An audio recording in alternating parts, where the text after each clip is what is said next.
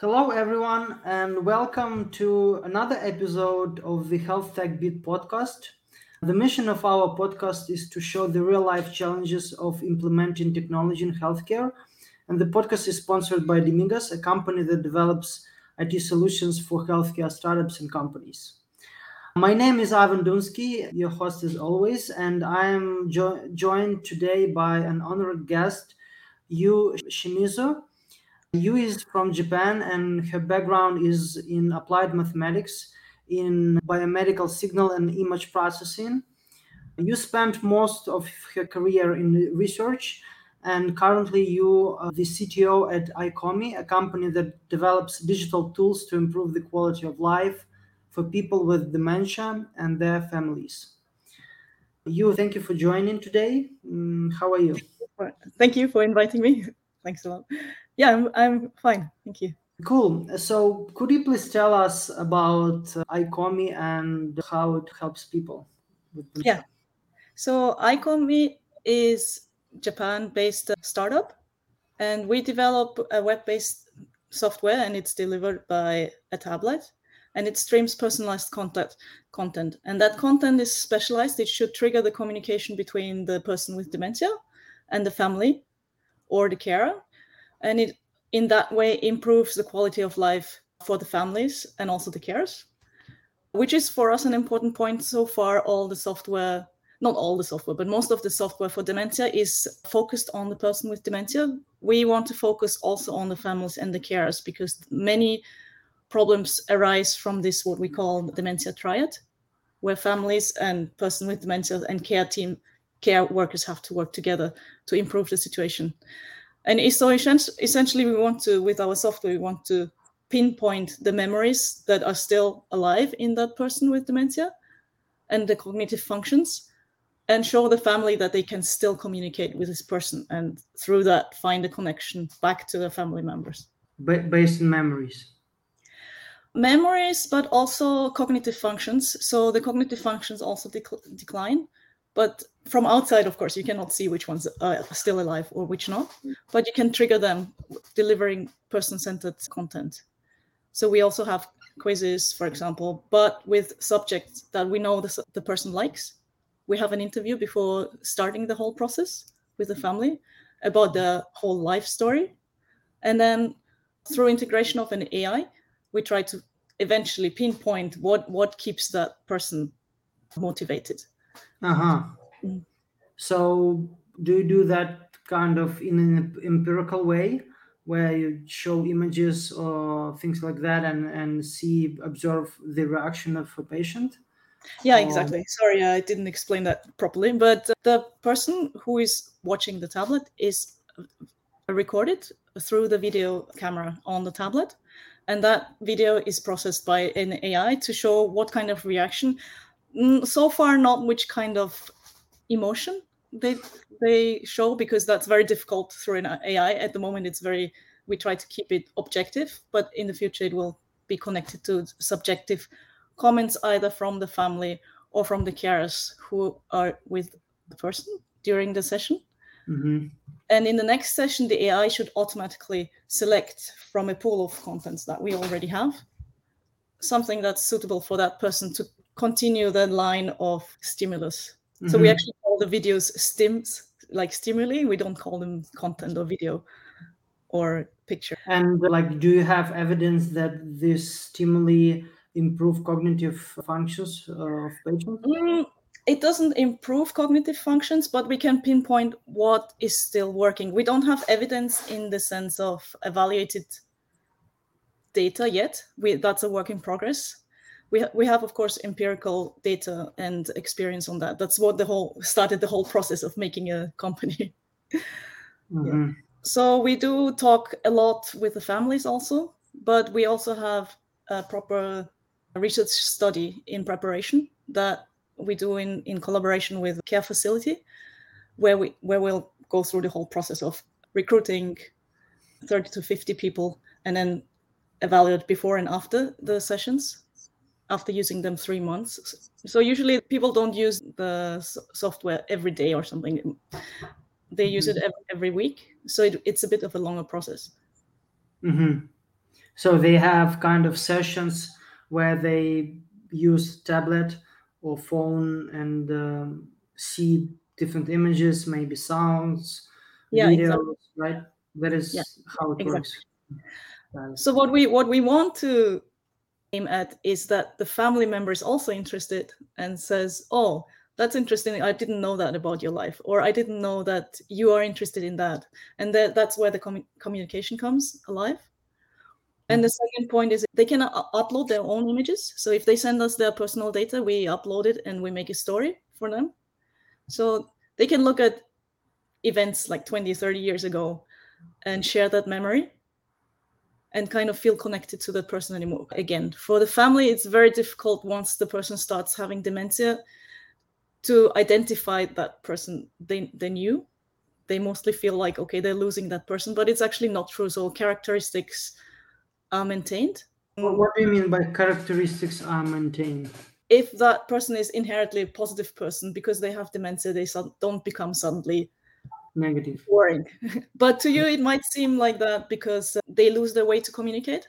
So we, Aikomi should provide that bridge to show the family that they still can maintain their personalities. Like people who make a lot of jokes, they still make jokes even if they have dementia. that type of Mhm. characteristics. Yeah. People who are naturally quiet, they usually stay quiet. People who are naturally active, they become active. But some of the symptoms of dementia, they kind of overlay that character. Like quiet people can be very aggressive, but out of frustration. So if you can kind of alleviate a little bit of anxiety and the frustration, they you can see their character come back. So that helps the family to kind of keep the quality of life. hmm Okay. And uh, don't you think that if these sessions would be more often, the result would be um, better? I mean, if that would be not once a week, but for example, every day. So that's something we are not sure about, and we don't want to push the families to do that. I mean, not families, but but patients. Yeah, so that there we are not sure. We have to kind of do a proper research project Mhm. on that. That will be one of the parameters that we we can adjust. But from our experience, every day is usually too much burden on the caretaker. Mhm. Mm. So that that's a point that we find a little bit difficult, uh, but which is a very important part of the whole business strategy also, to find the sweet point for the caretaker and the Mhm. family and the person with dementia. We don't use the word patient; it's always person with dementia, because we believe that their symptoms come out of anxiety and frustration, and that's what we're trying to alleviate. We we cannot fix the the dementia itself, so we cannot revive functions that are already lost with that, this kind of uh, software. So a person with dementia can cannot use the solution without a caretaker, right? Mm, if they mm, if it's a very mild case, still they Mhm. will be able. So we have a remote version also because of Corona, of course, that we developed just for Corona, but where where the family can actually be at home and the person with dementia, if they live alone, they just have to switch on the tablet. The main aim is to make the family communicate. So we prefer if they are together. Yeah, yeah, yeah. Makes sense. Yeah, totally Mm. makes sense. Okay, and what differentiates Aikomi from other applications which help people with dementia? Yeah, so that's a good question. that's the the main point of the business also. So business uh, of the product, I would say. So we don't concentrate so much on the business, but it one big difference is that it's person centered. So most of the applications show general contents, general games. They're often group orientated for the care homes, but we try to actually customize it to each person. And the customization works through AI. So many people ask us, okay, what's the difference to YouTube? But the difference is that we have our own content, of course, that's tailored for people with dementia, and also that's tailored to the to the personal content that the family gives us. So they can give us their own content and upload, and if they want, also create their own, their own stories. So we have more flexibility on the crea- creation creational side for the family also And the, the second point is that we also want to concentrate on the quality of life for the families. Because many, many problems come out of the family, not from the person themselves. So the family would like to look after the person with dementia, but they don't know how. And as you know, there is a shortage of therapists and also caretakers. So we want to provide the families with something they can use without having to do like a one year training or something to Mhm. kind of spend a good time with the, the family members. So, do you provide any kind of education or knowledge base to family members? No, so we on purpose want the software to be self-educational. hmm So maybe there there can be some kind of training on how to communicate more efficient, but I think that's very different from family to family. So we have family, for example, who commu- communicate just by sitting closer or sitting further apart. That's their way to communicate. It, we don't feel like there should be any training. We are planning to have training for people who are working care homes because their relation to the person with dementia is a bit different than for family members. But it's it's still work in progress also. So if if they need some prompts we we are planning to put them into the program not not into a training session. So they will have maybe a sentence that the family can use to start a conversation. Hmm instead of having to attend something before so Mhm. that we found that that's actually a a burden for anybody who is who wants to try the software if there is a training or if there's something complicated then they tend not to use it hmm hmm Yeah, got it. Yeah, I think that that is really a smart way to do it because yeah, people, as you said, the family members already have burden and have some kind of difficulty, right? Yeah. And yeah, so they're frustrated, and that's that's cool that you give a kind of you know plug and play way approach where they can use the product right away. yeah it is Um, actually also quite a challenge because our users are between 40 and 60 sometimes 70 so any kind of technology is like oh my god it's like even Mm. switching the tablet on and things so we try tailoring the software so that it's very intuitive is is one of our challenges.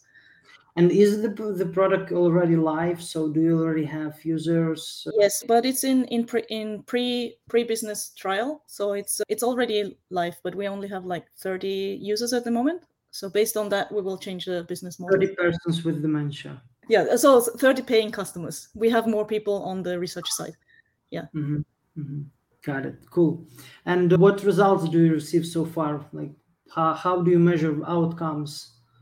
so we look at how long do people continue using it of course and then what kind of feedback we receive on the videos we found something interesting that people tend not to continue using it if you don't check in with them Mm, and which which is one of our actually one of our purposes so the family feels more comfortable using the device if they can call you once a week and say oh this session went well. This session didn't go well. Even though we don't adv- advise them but that's the type of service actually that we also would like to provide. A person who is familiar with problems in the family if they have a person with dementia who can listen to them and not advise them but be a communication partner for them. Mm-hmm. So it will be integrated as part of our service. It's not a therapist, but it's somebody who is well versed in that area. For example, our care director, she's a social worker who has a lot of experience with families like that. Mhm, mhm. Yeah, that's cool. Could you please tell us about the product development side of things? What do you do at the company right now on the product development side? And what is Yeah. your current focus? So I'm I'm in charge of connecting everything together and make it a functional functional thing on the web on the web platform. So so I try to pinpoint what's needed on the business side, what's needed on the user side, what's needed on the care side, and translate it into functions on the platform, but also into other applications if that's possible. So I'm also responsible for web page. For example, we have a line a line for customers. Anything that can be kind of solved by technology, I'm in charge of kind of coming up with that idea. Of course, I, I talk to my team with that. I'm responsible to communicate the needs of the projects to the tech team and figure out their work- workload, manage the roadmap, and uh, yeah, manage the priorities. One of the tasks that are nearly finished is to support the team to become a real team because we had an outsourced team before and we had to change to in-house team but we because we we started with being only four people two years ago we had to start mm-hmm. from the first person in the tech team to, and now we have six so it took quite a while to kind of get everybody into the into the place they feel comfortable with and feel also the the whole process of developing Could you tell, please, about the experience of working with the outsourced team? So I assume that your technology is quite complex. I mean, there is, of course, like some standard parts of it, but there is also that AI piece. So could you tell us about like the whole life cycle? How did you, what was the approach to develop the product from scratch and like how it evolves to the current state? Yeah. So we were we were quite lucky that the outsourced team is actually a team that works for our collaborating uh, company. So we have a collaboration company that's called SBX, and they have the their own team, and they we outsource to them. So the the process was not like a usual outsourcing where you have the whole spec and then you just give it to the out, mm. outsourcing team, but we could. It was a like a, a joint management.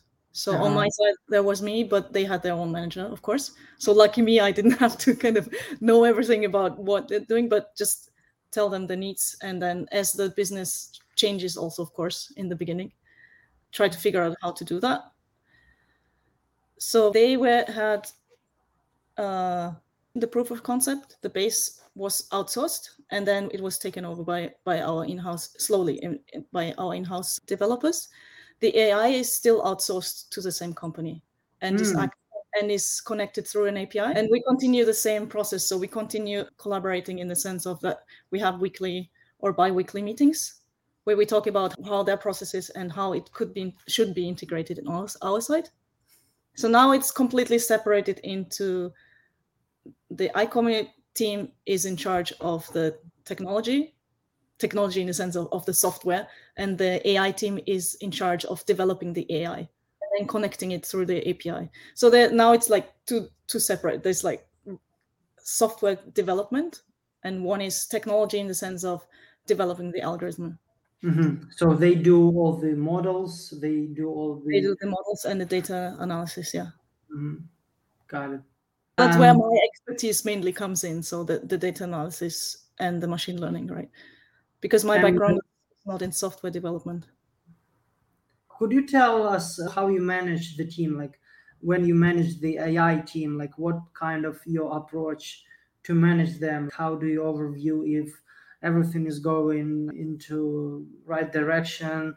Like maybe some KPIs or like how do you do that? So for the AI team, they have their own manager, of course, also because Mhm. they they are from from our collaborating uh, company. So they have their management also. But from our side, we are connected by Slack, and we communicate about everything they need to need they need access to. If they need some API, then our team will take care of that. If we need, need them to configure something so that it actually can be integrated in our platform, then we communicate that mostly about uh, in Slack my role is more to keep the overview on what's missing, what's not missing, because the developers are very focused on their own own thing. So it's not possible, I think, to for them to at the same time look at the roadmap. Mm. And the AI has, in the sense, no hard deadline, but the technology side does. So I'm also in charge of balancing these two things. Mm-hmm. So my, my role is more on the Aikomi tech team, of course. Mm-hmm. Got it. even even though I'm not a software developer, I Yeah, uh, but again, ho- but how you overview the results of the AI team? How you check that everything Oh. is? they give us a bi-weekly report, Mhm. and then they give us also a knowledge transfer seminar. Seminar. We have knowledge transfer meetings. They explain in detail what what the how the system is Okay. built, so that our te- technicians can take it over. hmm Got it. So the delivery is is maybe that bi-weekly. So we don't have we don't have like we, we have milestones, of course. So we check on on that, of course, but it depends also on what what the data brings. So sometimes we don't get the results that we want, and then we have to change things. Mm-hmm. But mainly for so for the outsourced, we have bi-weekly meetings, if, if that's what you mean. yeah, yeah, sure. Yeah, and, and I'm also directly in touch with the manager on their side. So if anything is about changing in their in their team, then we communicate directly. Yeah, and there is a thought that AI is a kind of a black box and it can generate kind of unpredicted results. So yes. could you share with us like if you if you have already observed some un- unpredicted results from your AI? Unpredicted results, yes. So it's very heavily dependent dependent on on the training data of course. And because we don't have enough data on our side yet we use training data that's freely available also. So there there is definitely a bias. I mean, i'm not even sure if i'm allowed to say that but we trained also previously an ai that is supposed to tag what's in the picture is a very common problem. But we use it for asian people right? And the first time i uploaded an asian person it would say bear so that's completely and you can tell okay this must have been trained on white people probably right? So these are kind of things we have to be careful about i think. And also the training on the emotional part so we we try to streamline the the training data a bit so that there can there won't be any mistakes like that yeah like j- just a similar example. We we did a project where we analyzed the queue of people in front of post offices and right. we also built a face recognition algorithm to do that. And when we tried on Asia, asian people uh, that was like things like that like you explained. So it didn't recognize asian people but yeah, it, right it, it did good job with with the European people, but yeah, it was completely disaster with Asia. so yeah, I think one big part of our project is also to customize the AIs to to specific data because people with dementia, for example, they don't show their emotion that clearly in the face. So even if we have a good emotion detector for face, but we have to retrain it on people with dementia because even if they say okay i'm very happy you would maybe not be able to tell it. So that's where we, we, the main part of the ai goes into i think. But in general what is your strategy of like solving this problem of getting more data? Because i think like more data you have more accurate the algorithm is right? So what is your strategy in that open data is not enough right? It's not enough. So we use a lot of transfer learning we try to find as much as open data and then adjust it to what we have. But we use, of course, also the data we already get from the clients. And then we have uh, friends. We ask friends to to record videos. So it's still not enough, but it's uh, we are not planning to have big big data in that sense because it's person it's per person. So there should be a constant update for each person we won't have that much data anyway. So we will, we will have to find a different solution than mm-hmm. a huge amount of data. So you are saying that algorithm works only with the data of a specific person? Yes. So it doesn't build correlations with other people? In the future yes. So we try to make it in part. So it uh-huh. will build correlations once we have more customers. Do you think that is the right thing to build correlations it is like two sides of the coin right? There's the flip side that the it can be a biased. So you can think that there is a correlation but in reality there is no correlation. Yeah. so yeah that's very true. So i think it would be a good starter uh, for retraining the model. So essentially if there is a person we need to adjust in the future. Now we're not doing it but in the future ideally it, there should be a feedback loop. And if we can bring that first model as close to as possible to the starting to the end point so to say so if we can bring the start point as close as possible to the end point that's of course better for the model so if there is a correlation you could can try to use that as a seed but there, there are many possibilities at the moment. We're not sure what's the best, Mhm. like always. but I think it's good to use as a startup. Great. Yeah. And uh, could you tell please, about the kind of your um, distribution strategy? So, as I understood, you're focusing on the Japanese market right now, right? So, Yes. what are your plans on going on other markets?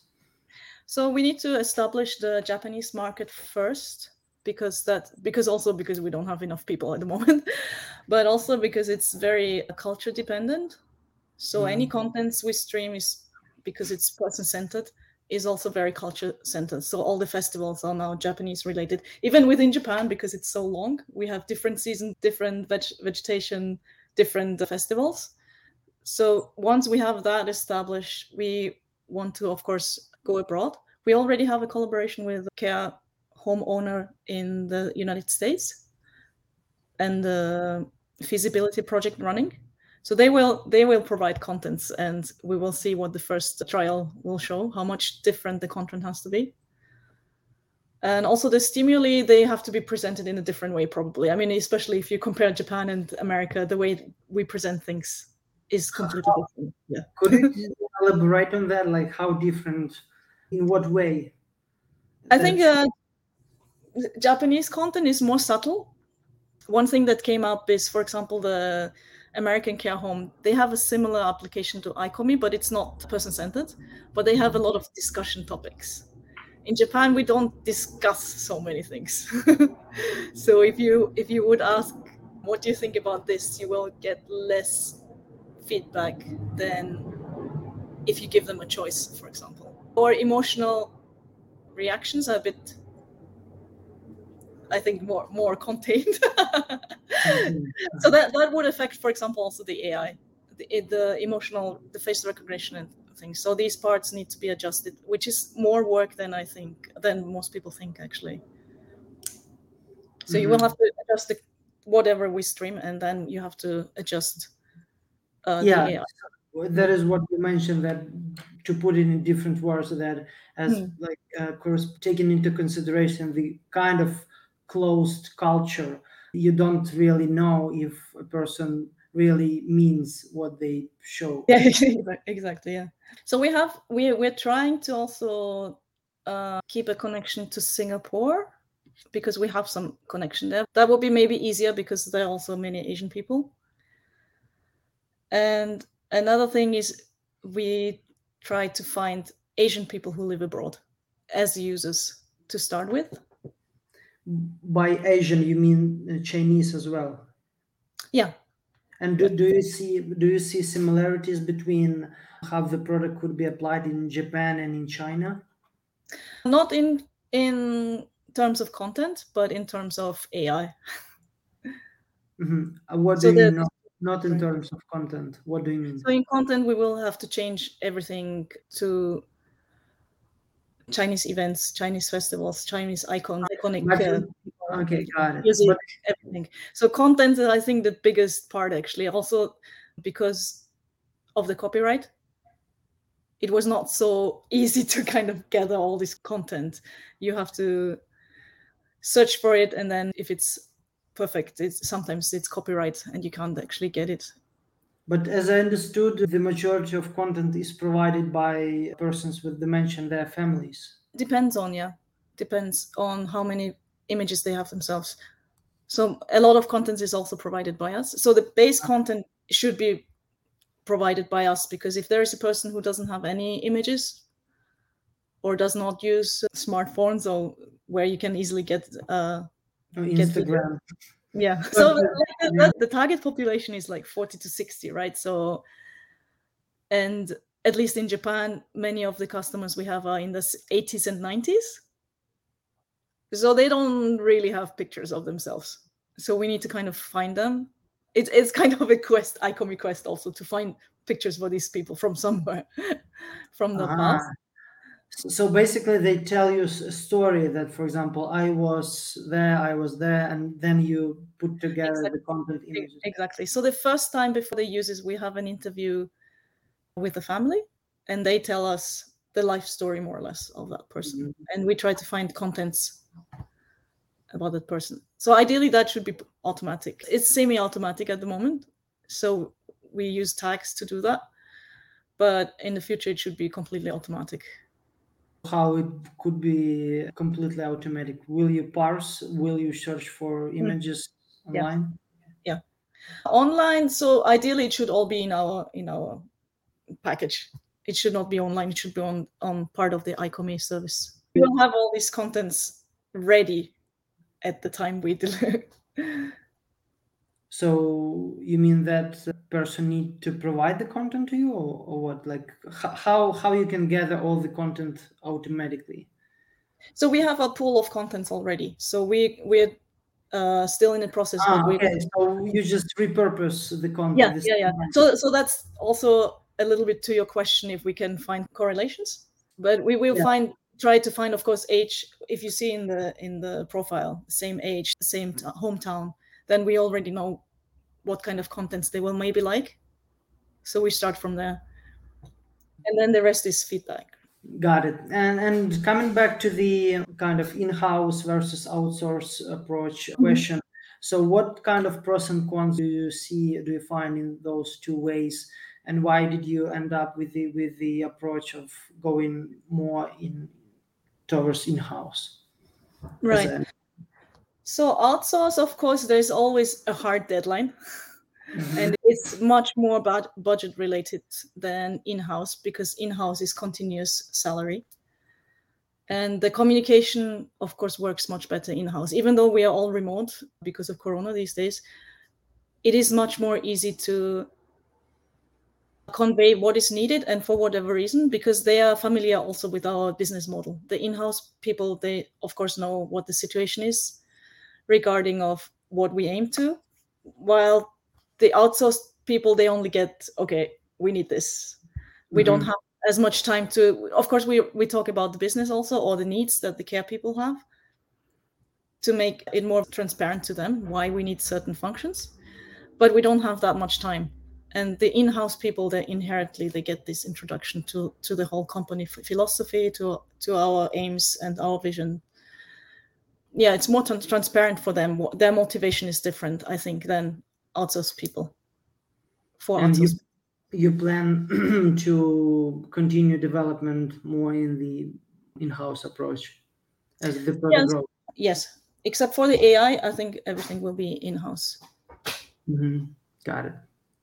Yeah, uh, could you share with us the scaling plans um, of Aikomi? Do you have a roadmap, for example, when you go to the US market and uh, like what do you need to accomplish to get there? Just a general roadmap. So we are now in Series A. That means we have to, until the end of fiscal year 2023, we have to show that we have a business model that works. And then we go into Series B, which is scaling, right? So I think we already have pre- prepared the connections to different countries, but realistically, we can only start thinking about going abroad in maybe two, three years. Hmm because we have to still grow our team and we have to still grow our marketing team also in, including the marketing team. Somebody has to do the communication we will need if we go abroad we will need translators maybe not so many but yeah it's still a bit further away i think going abroad but we we are counting on that actually Yeah, sure. I think there is kind of a global, uh, as we all see, the global shortage of nurses and caretakers. And I constantly speak with people from the US, and there is a huge problem there as well. Mm. As society also getting older uh, in developed countries, so I think that is a huge problem. And uh, yeah, Yeah, I think in in that sense, it's uh, in Japan the need is maybe much higher than in other countries yet. But other countries are watching because Japan is the first country where there is like a huge amount of old people, and society is going that way because healthcare system is getting better, and people live longer. So I think everybody is is watching Japan how they're going to handle this problem. So it's a difficult place to start, but also a good place, I think, for a software like ours. The motivation is definitely there. You, you previously worked at the Okinawa Institute of Science and Technology, and you Yeah. have some materials on the ResearchGate platform. Could you please tell us about the most interesting project, if you can share that? Right. The the most interesting project is so I, I worked in two on two big projects. One is in pinpointing biomarkers in the brain for depression, and the other one is completely different. It's both I did both of them about two and a half years, but one of them is the other one is in sustainable living architecture. And what I can say is that both of them were interesting in the way that it took me very close to a real real situation in the sense that they are both topics that impact the society immediately at the moment in a very very big way. And whatever we do as a researcher in that field can equally impact the society immediately. So that was that was my first experience. In research you often you do of course something that's useful but you're not often not so close to even in applied mathematics you're not so close to something. To implementation. Yeah right so i it, it took me very close i mean the last step was done by going to Aikomi I mean, still, and if you're in research, you can't see the last step where it gets implemented at some point. But you're very close. So I had the possibility to work with the therapists, the psychiatrists in the dementia, in the depression projects, and also, but on, and on the sustainable living side, I had the the opportunity to collaborate with all the companies that install solar panels. What kind of problems are there? Yeah, wind energy what is the problem? What is the problem in okinawa? Why is not everybody using a solar panel? So all these things that in your daily life you think like oh that's important but why is it not working? I got the chance to actually get the answer to that by actually talking to people in on who directly work with this problem so that that was i think a big change also for me in in the way i do research. And yeah i think that is great background to what you are doing now. Yeah exactly. So I used especially in the sustain in the sustainability project that was the first time I, I got to manage the project myself. So that gave me the skills that i needed for Aikomi and also i had this collaborations with the the companies that provide the hardware so that was my first experience also with hardware because i'm a data scientist i don't need to mm. care about hardware and I also got my first experience about software development there. Cool. Yeah, we, we are coming to the end of the interview, and I would like to get your opinion on the question like, what do you think it is important to become good skilled engineering manager? What kind of advice you can give to people who want to switch, for example, from scientific jobs or from hmm. engineering mm. jobs to engineering managers jobs right so if the people want to switch then they should try and do some management so any kind of management like like organizing an event or just leading leading a group of kids in in soccer just to see what management is like and maybe talk to other managers what that job actually concerns and then as a manager i would say the most important thing is to know your team. So to know what they need from you and to know what motivates them to do actually what they need to do. And if they can if they start being able to do that the routine themselves then i think it's important to step back a little bit so they can have ownership and control over their own process. So i think too much management is maybe too much. Yeah so this balance is i think very important. You have to you have to know your people. It's not just about getting the things done.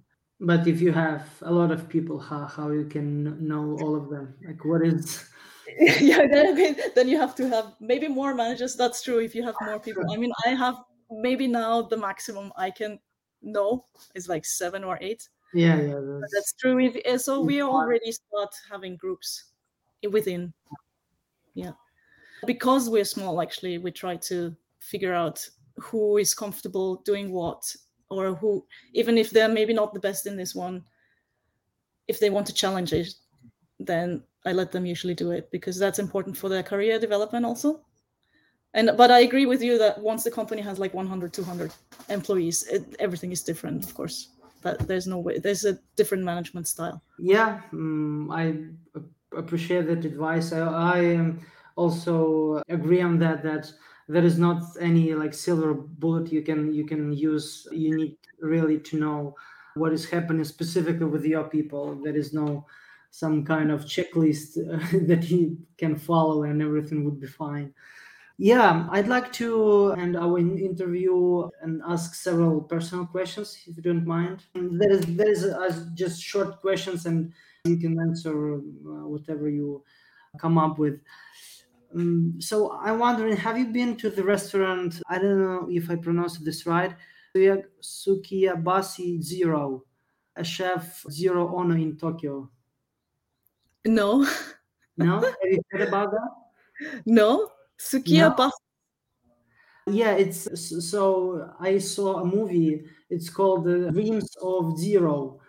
So that is about uh, that is yeah about the sushi chef Jiro Ono. That is the first sushi restaurant that received Michelin stars, three Michelin stars. Right. Um, yeah, and that is quite famous. And fantastic. Okay, I will check this next time. Okay, let me see. Yeah, it's, it's yeah. in Tokyo. If a restaurant has three stars, there is incentive to go to that specific country just to visit that restaurant. Yeah, there is. You're right. You should come. Yeah, yeah, yeah. I, I'd love to. And could you please tell us what is the location that impressed you the most in Japan? The location. So I'm a very nature-bound person. That's why I'm in Okinawa. But the mm-hmm. place I like the best is an island just below the main island of Japan. It's called Yakushima. It's mm-hmm. now a national heritage and it's it's it's uh do you know Miyazaki Hayao? He made a Princess Mononoke movie. No. But uh, so anyway, that that place is really really beautiful. So because when you it's it's a volcano that's not mm-hmm. active anymore, but when you start do the crossover, the scenery changes all the time. So that that's really beautiful. Everything is moss and green, and you have the deers with the monkeys on top so that's one scene in that movie actually of Miyazaki Hayao. There is a deer with a monkey, and when you go there, you can actually see oh. them. See them. There is a famous anime creator, right? Yeah, I think I think you sh- uh, I think you will know it. Uh, Mononoke. It's called Princess Mononoke. I'm sure you have heard that I, somewhere. I think that I, I saw other other uh, animes of him. Mm. So the, yeah. the forest that he pictures in these movies is always based on that forest and everybody told me it's like paradise and i thought ah what's like paradise. But but when you go there it's really the beauty i think is in the changing environment. The whole scenery always changes. You have up you have rocks and when you go to the top you have this short bamboo grass and then you can see over the whole sea. And when you go down you have different more with with water and then you have the rivers. It, it changes all the time. It's really really beautiful. Yeah I assume there are many beautiful places in Japan. To... Yeah, there. And uh, what is the piece of advice you would give to your 20 year old self? That's a tricky one, but maybe um, to be more self confident and give things a chance. I think I was not very, not thinking too much by myself. I was just think that, you know, when you, when you go to school, you just believe what I mean, at least me. It took me a long time to get out of this. What people tell you is what's true. But I realized later that that's uh, actually uh, completely not true. so what you learn is just should just be the starter for your for your thoughts. But I took it as just that's my thoughts. I think if I have another chance, I would like to be more open minded from the beginning. Mm-hmm. And uh, I'm just curious. Do you think that is also a part of the culture? Because I think that the Western culture is like more individualistic. Um, maybe, maybe, but I grew up in Europe actually. In Europe, ah, okay. Yeah, I grew up in Vienna and I went to local school. Mm-hmm. So it is, but you're right. It is also culture related. So in Japan, we mostly be, are educated to believe what what your what your parents tell you so which is which is also okay there should be a nice uh, in between so yeah but considering that i grew up in europe i should be more open-minded i think right Okay, thank you. I think that is the perfect way to end today's interview. Thank you for your time and for sharing insights, of course, about Aikomi and your approach of helping people with dementia and their families, as well as how you manage the uh, product development, having two teams in house and outsourcing teams. Thank you. And but before we finish, what is the best way to get in touch with you so that people can write you Oh yeah, LinkedIn. LinkedIn, I think. Yeah, that would be also in our resources section. Right. Um, thank you, thank you, you, thank you, listeners, and we will catch up in next episodes. Yeah, thanks a lot. thank you. See you.